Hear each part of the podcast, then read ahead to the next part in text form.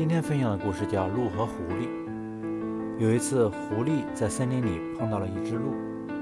狐狸对鹿说：“你让我感到疑惑，为什么你会如此的胆小呢？连一条最小的猎狗也能把你吓跑。你认真的看看你自己吧，高高的个头，难道会没有力气吗？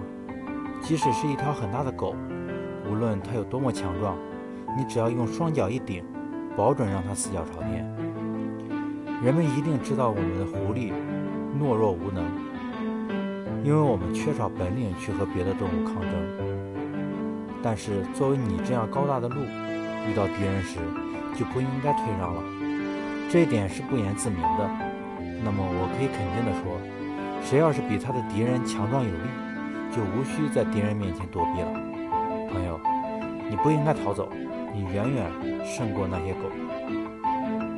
鹿听了很高兴，说道：“真的，我从前为什么没有想到这些呢？从现在起，我将勇往直前。要是狗和猎人再来袭击我的话，我一定要抵抗到底。”话音刚落，猎人领着他们的猎狗就出现在了附近，狗的汪汪声不时地回荡在森林中。软弱的狐狸和强壮的鹿立刻逃窜了。一个人的言语无论多么豪壮，他的本性不会改变的。